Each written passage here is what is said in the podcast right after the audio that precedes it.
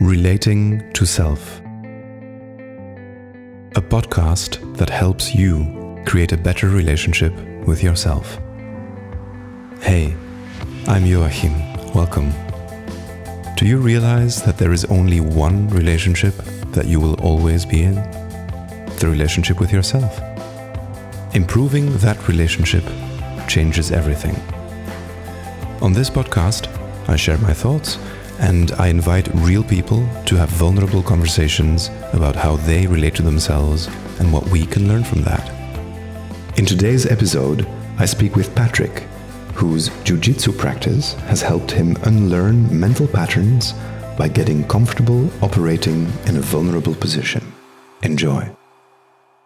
Patrick, thank you so much for joining us on the Relating to Self podcast. You are the owner of e-business brands and you're working on a project called easierbusiness.com which sounds interesting. And we met through the dynamite circle a community for online entrepreneurs. And i always think it's really interesting when there's like different circles of mine overlapping because this podcast about relating to self is usually like I usually have guests that come more from people who are like coaches or people who do therapy or people who have like, you know, IFS or authentic relating or anything like that. And it's not very often that we have someone who comes from the business world. So I'm really excited to hear about your relating to self. Well, thank you. I'm glad to be here and talk about what it means to kind of better understand ourselves and how we can use that to connect with others with more congruence, so to speak, or coherence in how we make relationships unfold. And that's an interest of mine that undoubtedly comes from, you know, the business world. You have to make connections with people. And a lot of times the limits in our business are internal. What's going on inside us. Sometimes someone told me the other day, it's not what you do, it's who you are. And that's something that I feel you know, applies in my own experience. Beautiful. I'm sure we'll get back to that. But first, I would like to very simply know when you hear relating to self, what does that bring up in you? What does it mean for you? I find that when I'm reflecting upon myself and my relationship to my experience sort of day to day, I think it prompts in me the desire to connect to something greater than myself, to a creator or a divine intelligence or God, however you think about that. And that would be from which the source I feel like that self has come from.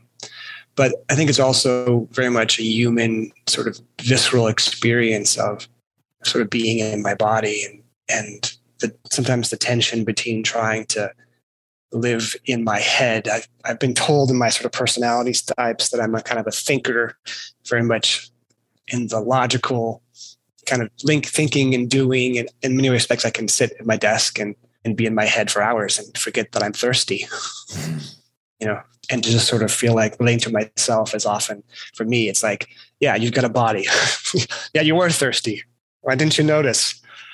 So I think I guess to the extent there's a spiritual aspect that comes to mind then, but then also just like very practical. Am I thirsty? Am I tired? Um, do I get up and move around?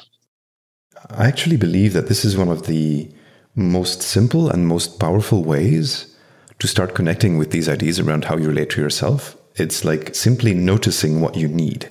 I think that's a very basic kind of practice that you can have. And indeed, I often give the example of like just giving myself a glass of water can be an act of self love. It's something I need and I gift it to myself.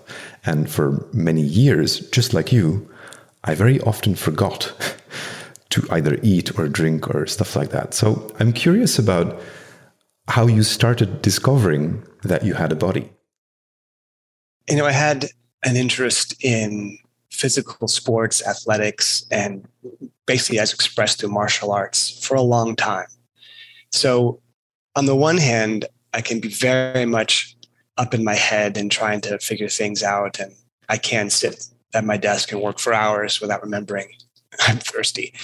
But I'm also very drawn to physical pursuits. So, jujitsu is my sport. It's been my project of the last 11 years.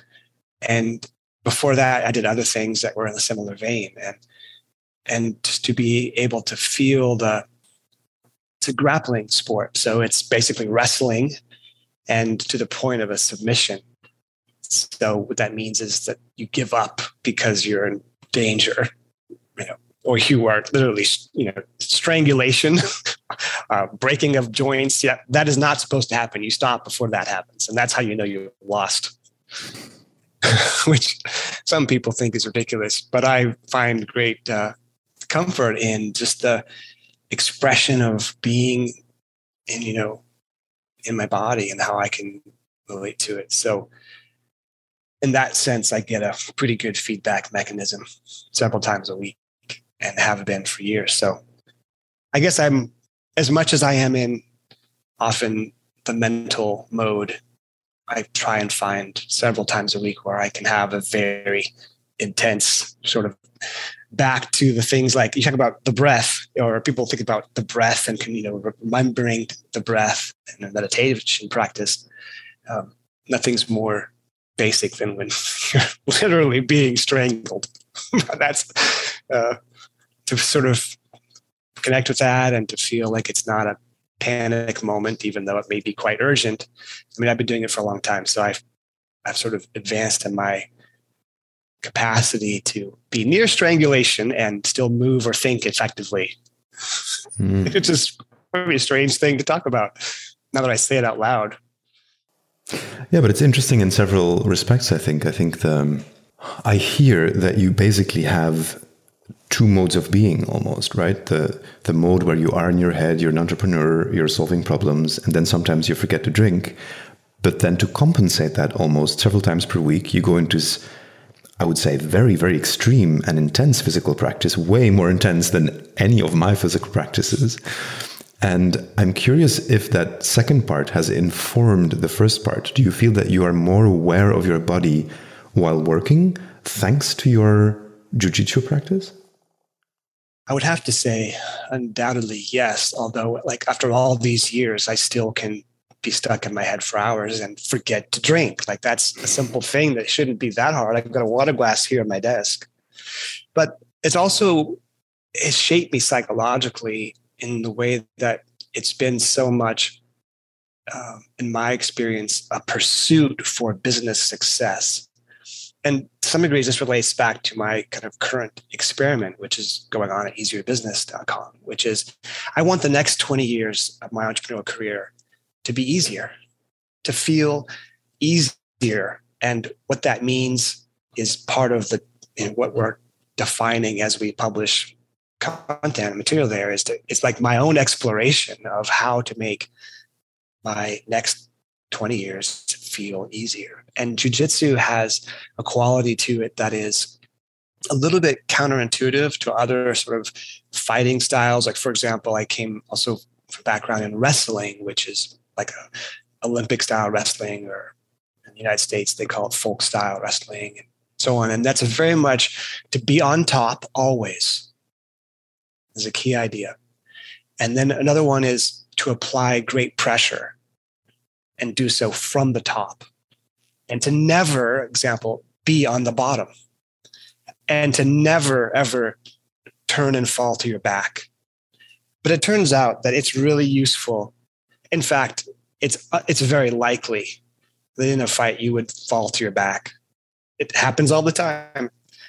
And so to train in that way, that's what jujitsu is sort of known for in some ways, is to be effective at defending yourself from lying on your back on the ground. Hmm. And there is a little bit of a surrender in that. And there's also one of the qualities that made jiu-jitsu famous when it kind of came into the United States about 20 years ago was a smaller, less muscular man was really effective at defending himself and winning essentially against much larger and stronger men. And so if I make an analogy to business, it would be there's I've I've dealt a lot of my career in smaller companies. I've not really been interested in helping the biggest Fortune 500 companies or largest corporations be better. I'd like to help small entrepreneurial companies. And there often is a place from being the underdog, so to speak. and feeling like we have to be a little scrappy, a little innovative. What can you use to your strength? Where do you have strength? And so, for example, one of the things advantageously in jujitsu is when you're lying on your back, you have available to you your legs. And and by that I mean I can wrap my legs around someone who has much bigger arms or much bigger body, but my legs are pretty strong, relative speaking, to anything having to do with his neck or his arms. And I can be effective at sort of winning or covering in, in a place where I would otherwise look very vulnerable. For me, in other words, I feel like I've been unlearning so many of my mental patterns of the first part of my both business and an athletic career by becoming much more comfortable with operating in a vulnerable position, not trying to force myself, say physically. And I say that from like the standpoint of a business owner. Like, I mean, I would get up once upon a time earlier than anyone and get to the office earlier.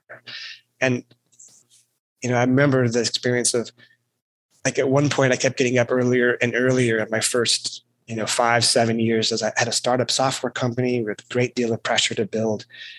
Um, at the time, it was like I was trying to build a combination of Shopify, WordPress, and MailChimp. and, and none of those even existed at that point. I think this was like before WordPress was and before MailChimp. Shopify got started after a few years of I'd been doing it.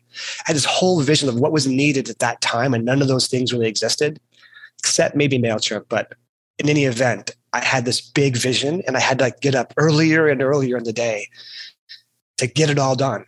And I remember at one point I, I got to the office so early I had to walk. Uh, I lived in a town where I walked to work and and I would walk past the coffee shop that had not yet opened. I don't know, you know, whenever coffee shop people get in there and you know the bakery lights come on and whatever, like they hadn't opened yet. And there I am walking through the snow to turn on the lights in my office. Hmm. And that's a so we say working harder was my strategy. And yeah. both in my business today and the attitude I want to take to it, that easier business, you know, experiment. And then I think also in my physical expression of my body, the ways in which jujitsu has helped me undo and rewind in a way back to a place where I'm much more comfortable being effective at the game. When I say jujitsu is kind of a fighting, it's really a game. It's like a in some ways a strategy game of thinking about how you solve this puzzle of being engaged with another human body and all of his strength expressing itself. And the game is for me to figure out how to do so with the least amount of effort and be effective. And i find myself having these little games these little puzzles they take about five minutes to play out. And that five minute little puzzle game i can draw some huge analogies to a business like maybe the business puzzle takes five years to play out. Like how is this business going to work out? What's the results i'll get from this product and these markets and so on? And that takes maybe five years. And in jiu-jitsu like it's five minutes. And it's i can i can draw some like larger lesson um, in just that five minute window very much intensely in my body that i can feel translates to a business unfolding over years. That's been my experience Hmm. I really love that you said that you were unlearning mental patterns by getting comfortable operating in a vulnerable position. And well, I speak a lot about vulnerability here on the podcast, and I'm really curious if that has also impacted the way that you dealt with your life emotionally from, you know, perspective of being vulnerable in, for example, uh, an intimate relationship with your partner or your parents or your children or anything like that, do you feel that you have come to a place where you can also be more vulnerable because of that insights that you because of the insights you gain from jujitsu? Well, I I can say that you know I've been married for just about 26 years and in that context I've had lots of opportunities to reflect on my sort of emotional immaturities which seem to be noticed by my partner with great accuracy. And undoubtedly, she's been someone who's helped me you know, mirrored back or reflected back to me those things. And and so I'd have to say yes. But I'd say that I still feel like there's so much more that could be developed. And so uh, I had a chance, for example, just this past weekend, we ran uh, an event as part of this easier business project. And I found myself, uh, it was unusual because it was a business sort of team development, sort of training experience, but we involved horses. And there's, I think, a tradition that's pretty well established around equine therapy. And so if you have therapists who listen to this or, or I've heard of equine therapists, that's something that has been like a real balm to many people. And I had an experience where we sent our son uh, last year. He was in a car accident and, and developed a lot of, uh, so I say, trauma around the fears of being in another accident and driving in cars and just very tense. And we sent him to an equine therapist. And it was a wonderful way for him to kind of connect to what he was feeling, the emotions in his body, and how to work through things with the feedback mechanism of his partner, the horse. Anyways, we ran this event last weekend, and I had myself in a situation of standing in a round pen, um, relating to a horse that, in this particular instance, was wild. I think they called him feral. He'd never been touched before except to be captured and castrated so he was a little alarmed at my presence in the, the round pen. And and the practice was essentially to be in a relationship with that horse for a period of time to connect to it to attach you know by physical proximity or to detach and in their case not get kicked because the horse was a little well wild there are other horses there that were not that way, but that's an event where I end up. And so, you know, it's a chance in that case to, there's an emotional kind of tense, tension that you can bring. There's a little bit of fear. I don't have a lot of experience with horses. So just even being around an animal that large is bring a little anxiety to it, you know. But also horses are super sensitive. And I there was a woman there at our event and she had a background in I want to say neurobiology, but basically imaging the brain and MRI imaging, if that means anything. And she showed a picture on her phone of her brain and the aspect of the brain, sort of the limbic aspect that is very much touched in with the emotional center. And then she showed a comparable image of a horse's brain and the relative space of that brain that is dedicated to the limbic system or the emotional response. It's you know it's it's a huge fraction of the horse's brain and a much much smaller little nugget you know in the human brain. And so when you're in a relationship with a horse, you're dealing with a creature that has this extraordinary sensitivity to emotions. And and one of the things that I I learned or was kind of I wanted to have a chance to experience was as I understand it, horses will recognize the dissonance in you if you are feeling something in your emotional body and then not sort of being honest and expressing that. Like it feels like a deception. Their sensation of what you are feeling emotionally will be pretty darn accurate through years of evolution as a prey animal, they are perceptive to the predator sensation of, you know, that guy, he's giving, you know, he's, he's, I could feel this one thing, but then he's kind of given off this other sense that's like not in coherence. I'm like, that's scary. So to be in relationship with an animal that is so highly attuned to predator energy, and also by that also a sense of force, you know, or domination, um, predation.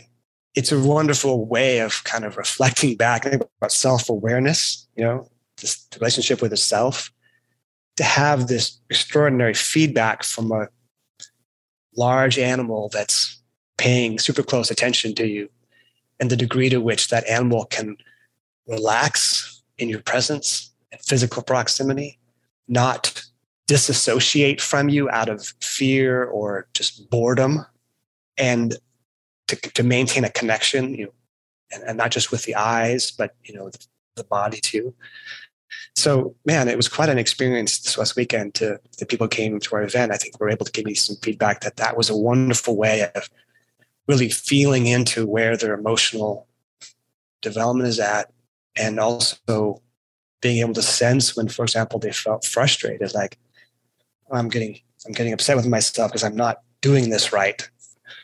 Oh, it's, it's not really working. Or that was so wonderful to have that connection. And it did. I felt the sense that I was able to be present. And so I think that there's there's parallels there to how we relate to people in our team and business. You know what kind of leader we want to be, and so that's where the people I partnered with in this event. Um, there's an organization called Natural Lifemanship, and one of the co-founders is named Tim Jobe, and he's the one who recently told me, you know, it's not really what you do; it's who you are. That sounds fascinating, and I have to say, we've encountered many, many different types of therapy over the conversations I've had on this podcast, but no one has ever spoken about equine therapy or you know using horses i think it's absolutely fascinating what you said about the fact that horses will recognize this dissonance in you i guess if i could rephrase it some kind of lack of integrity in in how you feel and how you present and i'm i'm really curious about this like what does it feel like to be in the presence of a being who has that capacity, but who's not able to communicate it in words, right? Because I think that's what usually happens when we have that kind of feedback with humans. It's like, hey, Patrick, I perceive or I have a story that maybe you're angry because I see your face, you know, has a certain expression. The horse can't say that. So I'm, I'm really curious about what it felt like for you to notice that interaction and to have that reflection about your relationship with yourself well, it's brutally honest.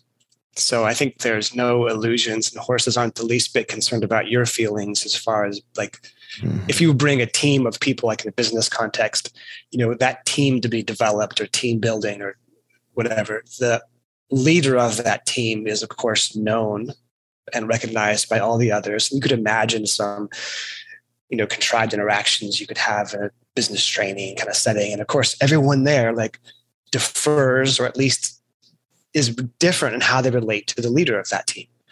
And a horse can look at a group of six or seven people and not have the slightest interest in which one is the CEO. And so, so that is meaning that their response to you is deeply honest and therefore can feel humbling humiliating some ways if you feel like you bring a lot of pride you're like i want to get this right you know or i want to be the person on the team who like does a good job with the horses and of course how could you not sort of have that feeling in any kind of situation where maybe there's a business you feel like competitive you're evaluated you know and you want to be doing it right you know? And and it can bring some people to tears. Mm-hmm. In some respects, that honesty is refreshing, though. And, you know, I found myself um, like just one of the exercises, if you could imagine that you're in a round pen, it's maybe 35 feet across, I don't know, give or take. So not that big. And the animal's, you know, big, big animal, and there's you. And so what we're looking to do is not have a situation where the horse is turned away from you, eyes away, and maybe like out of boredom, just like nibbling on some grass on the ground. Like that's not being really in connected relationship with the horse. It's basically ignoring you. And boy, you it is very hard for a human being to go into a situation where they're being ignored. and so that can be like one of the most difficult situations just to plain be ignored. Like I just don't have any acknowledgement of you. It's not interesting. It's not engaging and you're not bringing your presence in a way that wants me to connect with you like so much out of our well in a business setting you know out of politeness you know like i just came from an, event in austin where i live and you know, lots of people were polite to me there and hmm. pretended to be interested for two or three minutes at least. yeah, amazing. Horses, horses, nah, you're not going to well, get that. I have to smile because, in a way, what I hear you say about the horses and the effect, this, this brutal honesty, is something I've been exploring in my relationship to myself. Uh, well, for a while, but especially in the last few weeks, it's been it's been intense, and I have this kind of focus on seeing what's real. I want to see what's real. I'm I'm fed up with trying to pretend I'm something I'm not to myself, right? Because all of this is mostly to myself. I'm afraid of things, so I behave in ways that I think will mitigate that fear. And I've been really uncovering layers of like, okay, but what is real? Like, what do I really want? What am I really afraid of? What is it that I'm really avoiding? And so on. And well, interestingly, um, something you may not know yet, because we've actually worked together in the past as uh, entrepreneurs, is that part of that exploration for me in seeing what's real is that I've decided to step away from the company that I was leading because I finally understood that that was not my real desire to be leading that organization, to be leading that team, to be working on this specific project, right? And so I'm curious if for you, this pursuit of, as you called it, brutal honesty is something that you already had in your life or in your business? Or is it something that now you've experienced with the horses and you will maybe try to bring it in? Well, I I don't want all things to go back to jujitsu, but I could talk about jujitsu being an experiment in brutal honesty. And the reason is because, and this has been the last 11 years or so, jujitsu has, unlike other martial arts that I've been a part of, there's no like wild kicking in the air. And there's no real fancy moves that you can kind of practice and wave around and look good at a distance. It's basically taking someone's body in your hands and there is nothing that you would hold back on. It's 110% of effort, which means like we're not striking someone. So you're not going to like through quickness try and get a quick strike to the face. That's boxing. That's something different. And so it's grappling, it's wrestling, and it's real. In other words, if there's a very large man and he tells me that he cannot continue because he's he's a like his arm will break, or like if he literally passes out unconscious, there's something very real about that.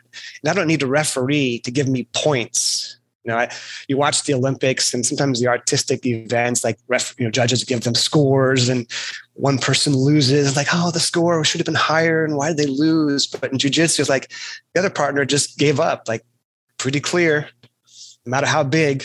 And I was I was training last night, and so I was having a hard time. And I've gone to a, a new gym. The caliber of instructors is higher. The, the training partners is higher. I kind of want to get like my master's degree. Like I've got the undergraduate degree, and now I'm moving to a different place for my master's.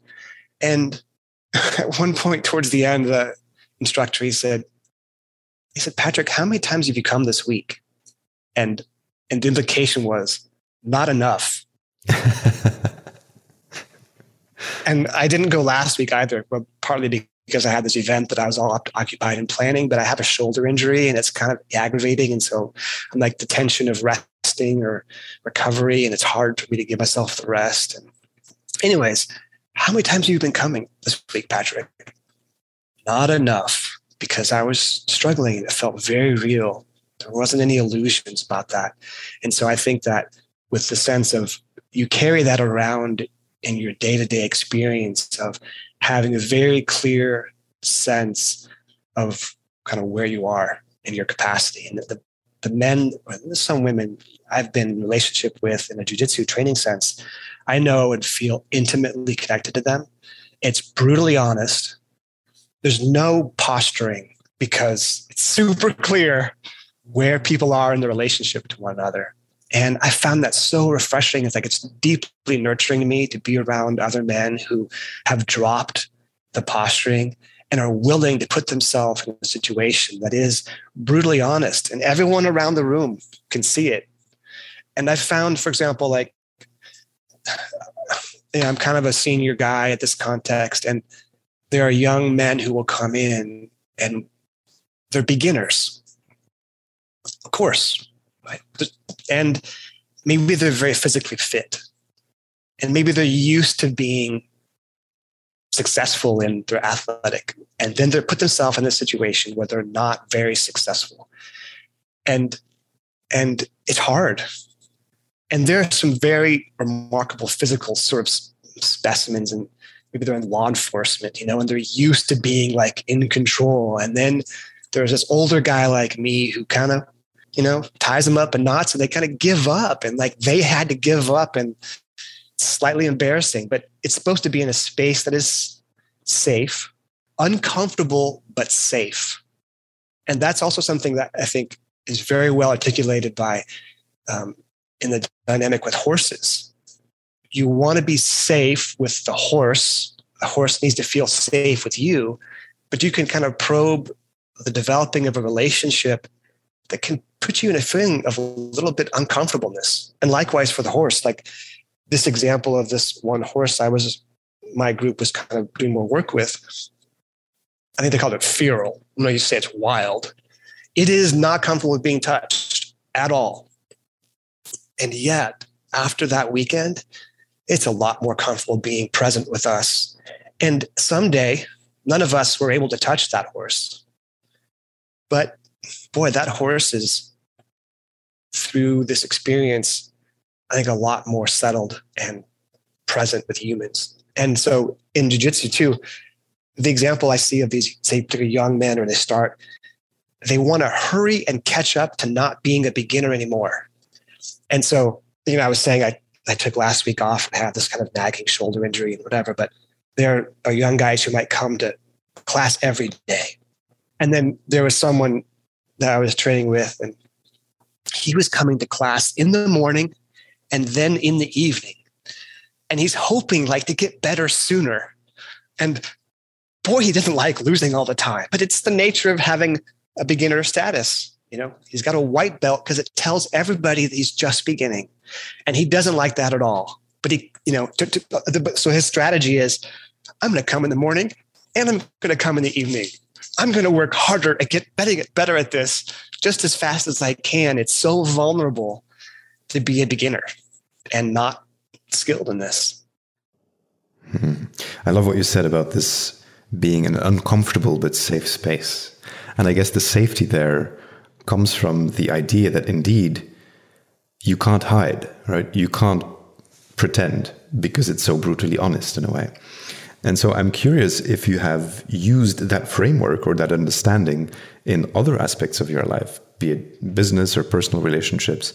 Do you strive for this uncomfortable but safe space through radical honesty or brutal honesty? I mean, I would hope so, but I would admit that that framing of it came out of some recent conversations that I've had with Tim Jobe about natural lifemanship. And that's the way he's described it. And so, you know, I interviewed him on, on my Easier Business podcast, and he helped express that idea in a way that makes so much sense to me.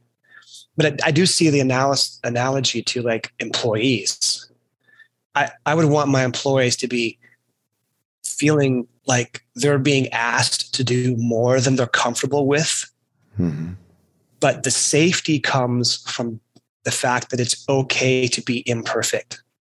Mm-hmm. And one of the things that I like the way Tim describes it is there can be room for some grace. And so I, I myself, I would I would like to be better at making room for some grace in the relationship. Mm. That's beautiful. And, yeah. Yeah. And, and, so I've been in consulting and many, many different businesses for a long time, and I've witnessed many managers or business owners who don't really allow that. And what I mean is the absence of some grace in the relationship. It looks like mocking in a conference room or a team meeting. Hmm. Oh, mocking can be a little bit like not quite so it's shaming. Sure. That's what we're talking about. But like with a, a, a joking kind of quality that makes it feel like, oh, I'm just teasing you, but I'm really mocking you in front of others. Mm. And you're learning that you're being imperfect is resulting in shame. And I hope you remember the shameful feeling that you're experiencing in front of others right now. You don't screw up again. Yeah. There's this book I've been reading that I think maybe you would like. It's called The 15 Commitments of Conscious Leadership. And a lot of the things you speak about seem to be quite aligned with this particular. Um, well, it's a, it's a, it's a vision of you know what leadership could be like, um, and I've I've certainly learned a lot from the book, and I've been trying to practice it with my team. It's been really helpful. I like that. Yeah. Um, we're coming close to the end of our conversation, sadly. Time always flies when you're having a good time. I'm curious if there's anything specific that, when you think about your relationship with yourself, still feels difficult for you. The difficulty for me would be there could be so many things I could list, but I think what also comes to mind is is the need for rest and my acknowledgement of that and how I relate to myself. I expect more of myself. And my capacity to make the space ahead of time to rest is pretty pretty limited. Like I'll rest after collapsing in exhaustion, but why wouldn't it be better to have planned ahead and not feel like that was something I had to react to and catch up on? And that's what comes to mind right now when you ask me. And maybe that's not as you know, is that what you mean Is we relating to self? That's something for me that's very alive right now. Yeah, absolutely. I, I, think that's 100% relating to self. Like the way you allow yourself to rest or the way you build in moments of rest in your routine is definitely how you treat yourself, right? I think sometimes relating to self is a, is a bit abstract as a, as a term, but I think if you think about how you treat yourself or how you show up to yourself, for example, when you make a mistake, is your inner dialogue with yourself graceful? Is it like, oh, yes, I'm human, I made a mistake, it's okay, I will learn from it? Or are you angry with yourself and like, oh, shit, I made a mistake again, this should never happen? You know, that is relating to self. So when you speak about the need for rest and how you sometimes don't acknowledge that need that you have, that is definitely something that I would say, like, yes, this could be an improvement to your relationship with yourself if you were more aware of your need for rest. That's that's a beautiful thing to improve. Great. Well, Patrick, thank you so much for this conversation. Um, before we part, I would like to ask you if people can connect with you somewhere, if they're interested in your journey or what you're doing, uh, where would you direct them? Well, I think a lot of my attention is at easierbusiness.com today, and that would be a place they might start. Yes, I hope your next venture will be called easierlife.com because that is something you know and i think these things are aligned actually. I've always found it quite strange to separate business and life so much. Like for me these things are much more intermingled. And i guess easier business will make for an easier life as well. But that's great. I will put a link to easier business in the show notes so that people can find you. And i wish you a beautiful rest of your day patrick thank you Joachim. i've enjoyed our conversation If you've enjoyed this conversation, please subscribe to the podcast. You can also read more of my thoughts on Twitter. I will post a link in the description. And if you are interested in improving your relationship with yourself, please subscribe to my email list at relatingtoself.com. I will then send you meditations, rituals, practices, and more of these beautiful conversations. Thanks.